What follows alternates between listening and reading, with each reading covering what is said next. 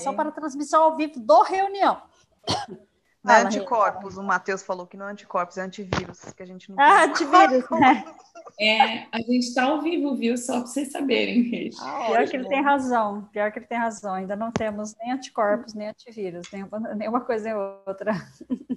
Não, tudo, todo mundo tecnológico aqui. Não, não é, tem antivírus. Beleza. Ah, Si, só tem que fazer uma coisa. Clica no, no Speaker View e no Gallery View para a gente aparecer, porque senão tá aparecendo ah. só você. Só e para aparecer. Apareceu já. Quer dizer, no Zoom tá Speaker View. Não, é Gallery View. É, não, é que isso, agora já deu. É que você, quando tá indo, eu aprendi isso ontem, né? Quando tá indo lá pro, pro YouTube, ele uhum. primeiro ele fica aparecendo só o Speaker View, daí você tem que clicar uma vez, clicar duas, e aí ele aparece. Tá, aparece everyone. Agora a gente tem que fechar o microfone do Zoom, é isso? Ou, não, ou você, só tem que fazer uma coisa. Hum. Que coloca um mute no YouTube. Põe mute aonde? Clica no, no Speaker View, no vídeo do YouTube, na, na página que está aberta do YouTube, tem um símbolozinho de no Gallery View para a gente aparecer, porque senão tá Modo teatro, é isso? Você tem que colocar o volume do YouTube no mudo.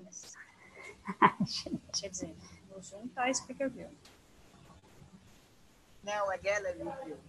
É, não, é que isso, agora já deu. É que você, quando tá indo, eu aprendi isso ontem, né? quando tá indo lá pro, pro YouTube, ele primeiro ele fica aparecendo só o speaker view, daí você tem que clicar uma vez, clicar duas, e aí ele aparece. Eu tô te mandando um print da tela ali pelo WhatsApp. É no, no, próprio vídeo do YouTube, embaixo tem um som de volume. Foi mute aonde? Ó, vê no, no teu chat no WhatsApp do YouTube, na, na página que está aberta do YouTube. É ali embaixo, tem o play, o pause. Não, Aí você pôs o zoom no, no mudo, tem que colocar o YouTube. Ah, mas essas tecnologias não dá muito certo, não. Ai, meu Deus. Aqui, ó, sim. Pronto, eu acho que eu consegui. perdão, gente, perdão, perdão. Não Deu? Tem... Ai, que loucura.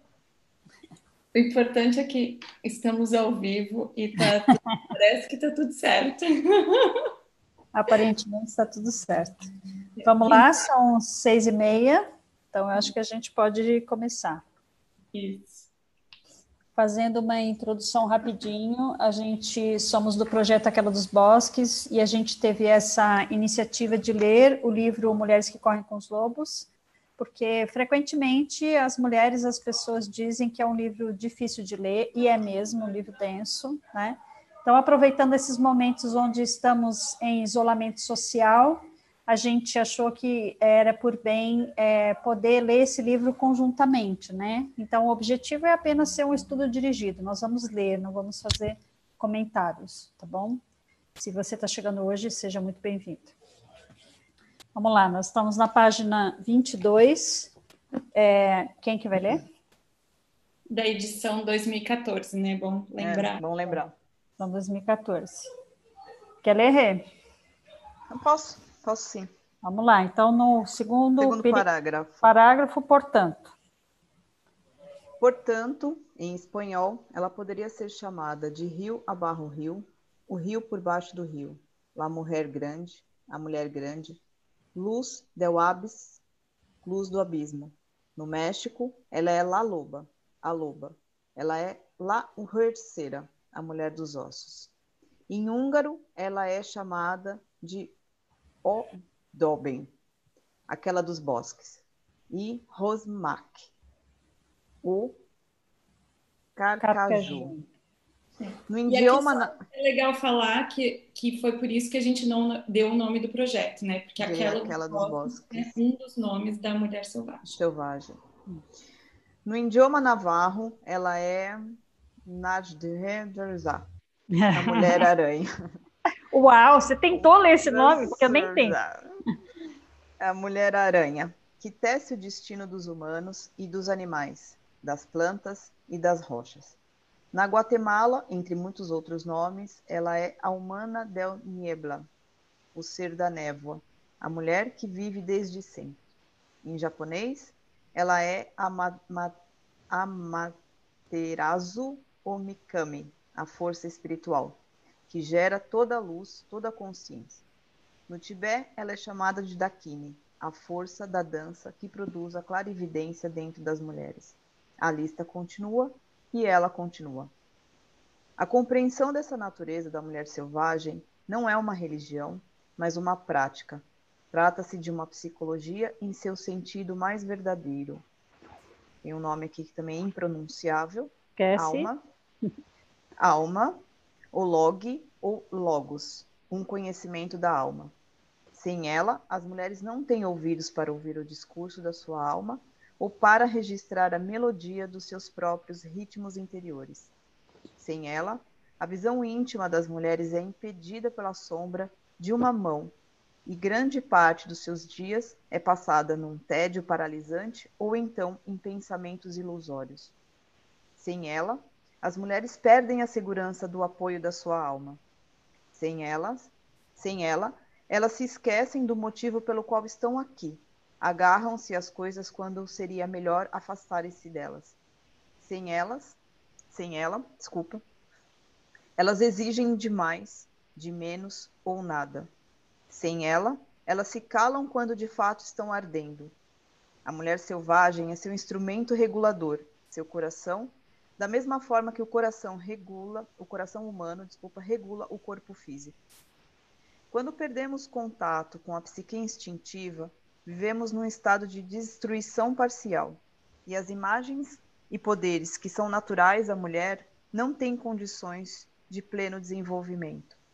Quando são cortados os vínculos de uma mulher com a sua fonte de origem, ela fica esterilizada e seus instintos e ciclos naturais são perdidos, em virtude de uma subordinação à cultura, ao intelecto ou ao ego, dela própria ou de outros.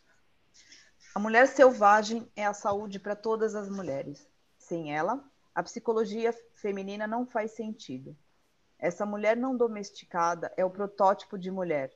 Não importa a cultura, a época, a política, ela é sempre a mesma. Seus ciclos mudam, suas representações simbólicas mudam, mas na sua essência ela não muda. Ela é o que é, é um, e é um ser inteiro. Ela abre canais através das mulheres. Se elas estiverem reprimidas, ela luta para erguê-las. Se elas forem livres, ela é livre. Felizmente, por mais que seja humilhada, ela sempre volta à posição natural. Por mais que seja proibida, silenciada, podada, enfraquecida, torturada, rotulada, rotulada de perigosa, louca e de outros depreciativos, ela volta à superfície nas mulheres, de tal forma que mesmo a mulher mais tranquila, mais contida, guarda um canto secreto para a mulher selvagem. Mesmo a mulher mais reprimida tem uma vida secreta, com pensamentos e sentimentos ocultos que são exuberantes e selvagens, ou seja, naturais. Mesmo a mulher presa, com a máxima segurança, reserva um lugar para o seu self selvagem, pois ela intuitivamente sabe que um dia haverá uma saída, uma abertura, uma oportunidade e ela poderá escapar. Creio que todos os homens e mulheres nascem com talentos. No entanto, a verdade é que houve pouca descrição dos hábitos e das vidas psicológicas de mulheres talentosas, criativas brilhantes. Muito foi escrito, porém, a respeito das fraquezas e defeitos dos seres humanos em geral e das mulheres em particular. No caso do arquétipo da mulher selvagem, para vislumbrá-la, captá-la e utilizar o que ela oferece, precisamos nos interessar mais pelos pensamentos, sentimentos e esforços que fortalecem a mulher e, com, e computar corretamente os fatores íntimos e culturais que as debilitam. Em geral, quando compreendemos a natureza selvagem como um ser autônomo que anima e dá forma à vida mais profunda de uma mulher, podemos começar a nos desenvolver de um modo jamais considerado possível. Uma psicologia que ignore esse ser espiritual inato, central à psicologia feminina, trai as mulheres, suas filhas, suas netas e todas as suas descendentes futuras. Portanto, para que se aplique um bom medicamento às partes feridas da psique selvagem, para que se corrija o relacionamento com a mulher selvagem, será necessário classificar corretamente os distúrbios da psique. Embora na minha profissão clínica disponhamos de um bom manual estatístico e diagnóstico e de um considerável volume de diagnósticos diferenciais, bem como de um parâmetro psicanalítico que definem a psicopatia através da organização ou da falta dela, na psique objetiva e no eixo ego-self, existem ainda outros comportamentos e sentimentos típicos que, a partir do sistema de coordenadas da mulher, descrevem com impacto qual é o problema. Vamos ver lá a nota 2, que está lá na página 526, onde ela vai dizer: o eixo ego-self é uma expressão cunhada por Edward Ferdinand Edinger. Ego and Archetype, Nova York, Penguin, 1971 para descrever a visão de Jung do ego e do self atuando num relacionamento complementar, cada um, o impulsionador e o impulsionado, precisando do outro para funcionar. Isso está nas obras completas do, do Jung, volume 11, segunda edição, de 1972. Okay. E daí agora ela vai falar dos sintomas associados a um relacionamento interrompido com a mulher selvagem, e isso é uma parte extremamente importante da gente prestar atenção. Então, continuando. Quais os sintomas associados aos sentimentos de um relacionamento interrompido com a força selvagem da psique? Sentir, pensar ou agir segundo qualquer um dos seguintes exemplos representa ter um relacionamento em parte prejudicado ou inteiramente perdido com a psique instintiva profunda. Usando-se apenas a linguagem das mulheres, trata-se de sensações de extraordinária aridez, fadiga, fragilidade, fra, desculpa, fragilidade, depressão, confusão, de estar amordaçada, calada à força, desestimulada. Sentir-se assustada, deficiente ou fraca, sem inspiração, sem ânimo, sem expressão, sem significado, envergonhada, com uma fúria crônica, instável, amarrada, sem criatividade, reprimida, transtornada.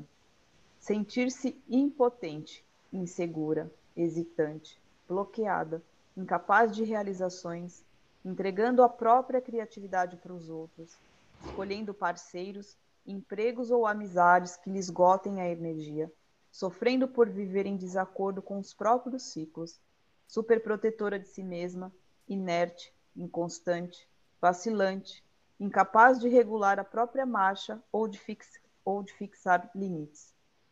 Não conseguir insistir no seu próprio andamento, preocupar-se em demasia com a opinião alheia, afastar-se do seu Deus ou dos deuses, isolar-se da sua própria revitalização, deixar-se envolver exageradamente na domesticidade, no, inte no intelectualismo, no trabalho ou na inércia, porque é esse o lugar mais seguro para quem perdeu os próprios instintos. Recear aventurar-se ou revelar-se, temer procurar um mentor, mãe, pai, temer exibir a própria obra antes que, antes que esteja perfeita, temer iniciar uma viagem, recear gostar de alguém ou dos outros, ter medo de não conseguir parar, de se esgotar, de se exaurir, curvar-se diante da autoridade, perder a energia diante de projetos criativos, escolher, encolher-se, humilhar-se, ter angústia, entorpecimento e ansiedade.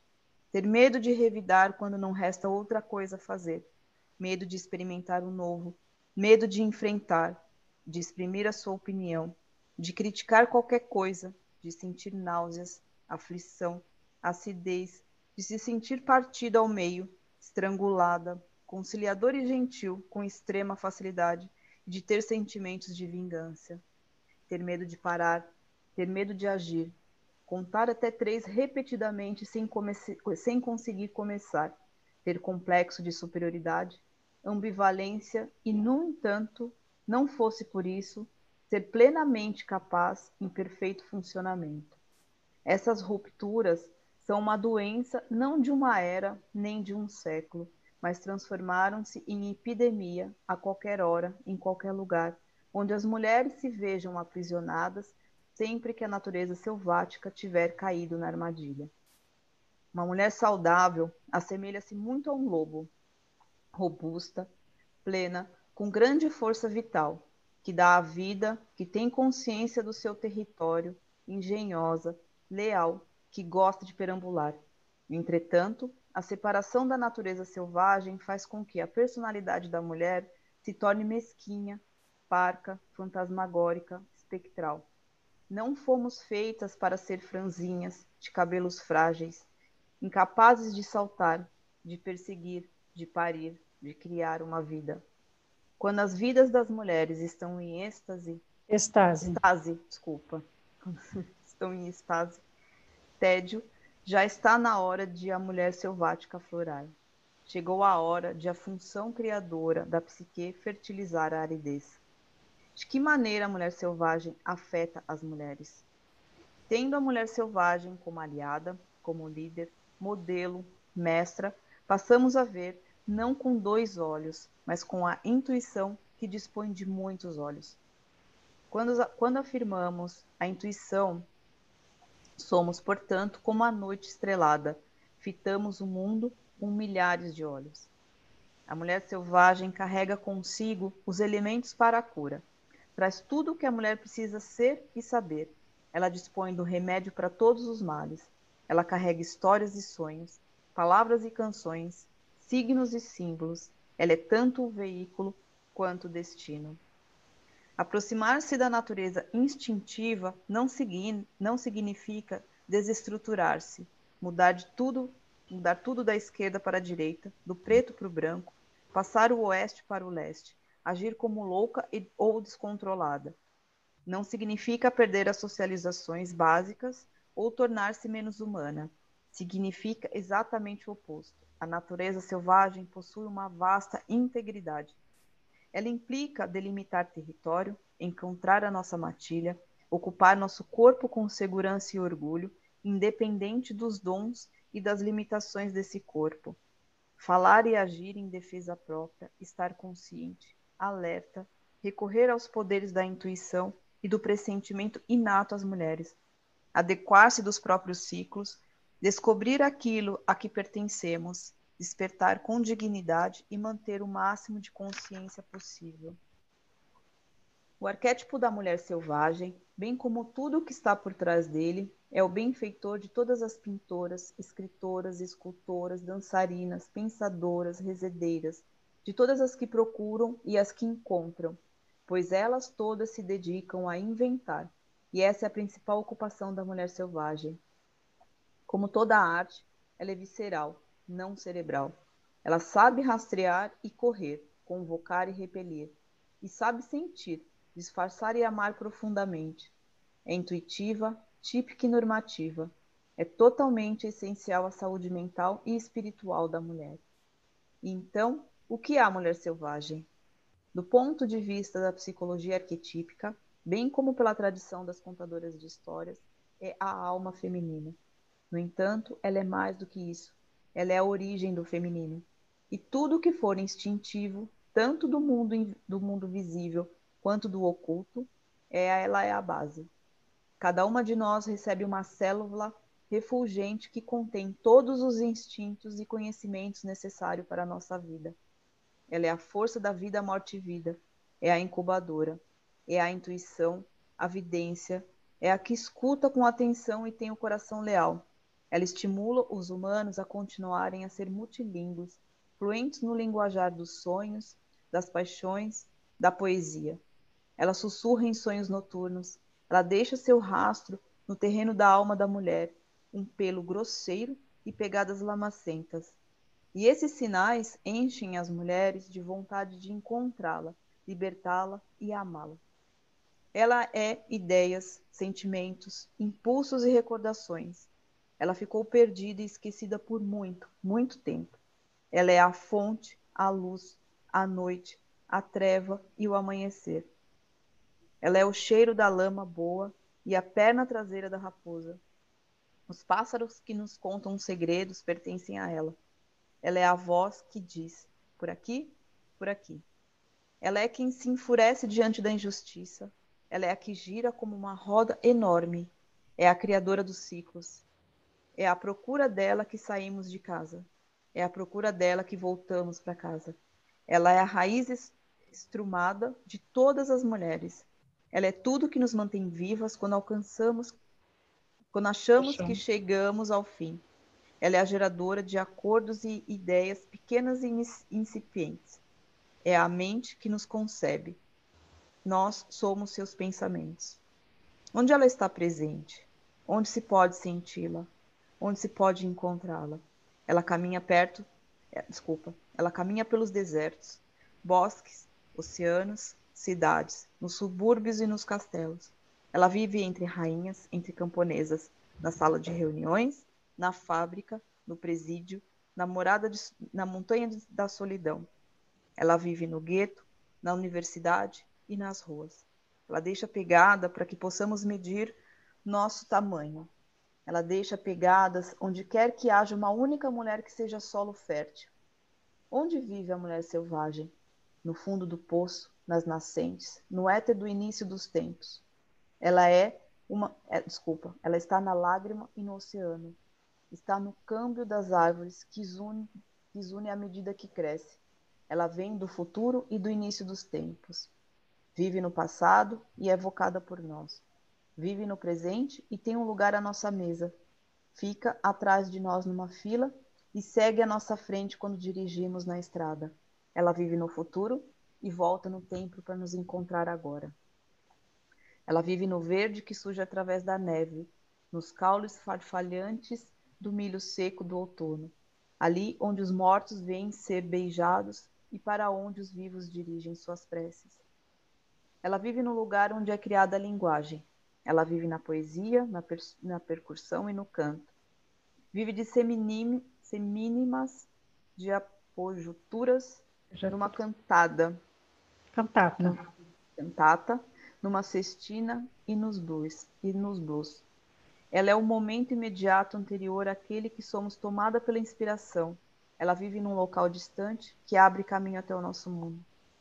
As pessoas podem pedir evidências, uma comprovação da existência da mulher selvagem. No fundo, estão pedindo provas da existência da psique. Já que somos, já que somos a psique, somos também a prova. Cada uma e todas nós comprovamos não só a existência da mulher selvagem, mas também a sua condição em termos coletivos. Somos a prova do inefável numen feminino. Nossa existência é paralela à dela. Nossas experiências internas e externas com ela são essas provas. Nossos milhares e milhões de encontros intra, intrapsíquicos com ela, em nossos sonhos noturnos e pensamentos diurnos, em nossos anseios e aspirações, são a confirmação de que ela existe. O fato de nos sentirmos desoladas na sua ausência, de ansiarmos por sua presença quando, ela, quando dela estamos separadas. Essas são manifestações de ela ter passado por aqui. Acho que tá bom, né? é, é, hoje eu, é, eu sei que foi mais difícil, né? Então, ela estava fazendo a introdução ontem, ela estava contando um pouco da vivência dela, das experiências que ela teve tudo mais, e aqui ela está mostrando mais a questão da, do significado da mulher selvagem, né, de, e principalmente de como nós podemos nos conectar com ela, né. Então, nesses dias complicados que a gente está vivendo, é, é, prescindível que a gente se conecte também com a mulher selvagem, né? Assim, ah, nossa, não sei nem do que você está falando. Então pensa que é a sua essência, tá? Eventualmente, se tiver algum homem assistindo, não tem problema nenhum, né? Conecte com a sua essência. Você pode chamar do que você quiser, né? Aquilo que está no mais fundo da sua alma, aquilo que você é autenticamente, né? É disso que a gente está falando. Então, esse, nesses momentos nebulosos, onde a gente está vivendo situações que nunca viveu e que a gente não sabe exatamente o que é que vai acontecer daí para frente, né? A gente é primordial que a gente se conecte, conecte com a gente mesmo, se conecte com aquilo que tem mais sentido na nossa vida, né? É, então, a gente, a nossa intenção com essa meia hora de leitura do livro, né, desse livro que para nós é tão poderoso e tão transformador, é para trazer um respiro para o seu dia, é para trazer um momento de reflexão, né? Então, se você teve dificuldade de compreender o que a doutora Esther estava falando aqui hoje, é, te recomendaria que você lesse de novo, principalmente nessa parte que ela fala dos sintomas, que está ali na página, no da página 24, né? Se você tem o um livro, é, valeria a pena você dar uma olhadinha para até para destacar que sintomas que você percebe em você. Isso é uma recomendação que a gente sempre faz. Eventualmente, se você não tiver o livro, é, fala com a gente que a gente vai disponibilizar um link onde é possível baixar o PDF gratuito e sem problemas de direitos autorais, tá bom? Ou a gente pode colocar no, na descrição, né, meninas? Talvez. Né? A gente pode ver isso. É, beleza, Nath? Então a Nath vai conduzir a. a porque tem só mais uma página e meia até a página 29. Mas será que dá ainda? Acho que não. É. Então eu vou ler esse pedacinho, tá bom, Rê? Beleza. Então vamos lá. Então estamos no finzinho da página 27. Fiz meu doutorado em psicologia etnoclínica, que é o estudo da psicologia clínica aliada à etnologia dando esta última ênfase ao estudo da psicologia de grupos, em especial de tribos. Meu pós-doutorado foi em psicologia analítica, o que me qualifica para trabalhar como analista junguiana. Minha experiência pessoal como cantadora, mesemondó, poeta e artista, molda da mesma forma meu trabalho com os analisandos. Às vezes pedem-me que diga o que faço no consultório para ajudar as mulheres a voltar para suas naturezas selvagens. Dou uma ênfase substancial à psicologia clínica e de desenvolvimento e uso o ingrediente mais fácil e mais acessível para a cura, as histórias. Acompanhamos o material fornecido pelos sonhos da paciente, material que contém muitas tramas e enredos. As sensações físicas e as recordações do corpo da analisanda são também histórias que podem ser interpretadas e trazidas para o nível consciente. Além disso, ensino uma forma de poderoso transe interativo que se aproxima da imaginação ativa de Jung. E isso também produz histórias que elucidam ainda mais a viagem psíquica da paciente. Entramos em contato com a natureza selvagem através de perguntas específicas e através do exame de contos de fadas, histórias do folclore lendas e mitos. Na maioria das vezes, conseguimos, com o tempo, descobrir o mito ou conto de fadas condutor, que contém todas as instruções de que uma mulher necessita para o seu atual desenvolvimento psíquico. Essas histórias compreendem o drama da alma de uma mulher. É como uma peça de teatro, com instruções sobre o palco, os personagens e os acessórios. O ofício de fazer é uma parte importante do trabalho. Esforço-me para capacitar minhas pacientes, ensinando-lhes ofícios antiquíssimos das mãos, entre eles a confecção de amuletos e talismãs, sendo que eles podem ser qualquer coisa, desde simples varinhas com fitas até peças sofisticadas de escultura. A arte é importante porque ela celebra as estações da alma ou algum acontecimento trágico ou especial da, na trajetória da alma. A arte não é só para o indivíduo, não é só um marco da compreensão do próprio indivíduo. Ela é também um mapa para aqueles que virão depois de nós. Como seria de se imaginar, o trabalho com cada pessoa é extremamente individualizado, pois é verdade que não existem pessoas iguais.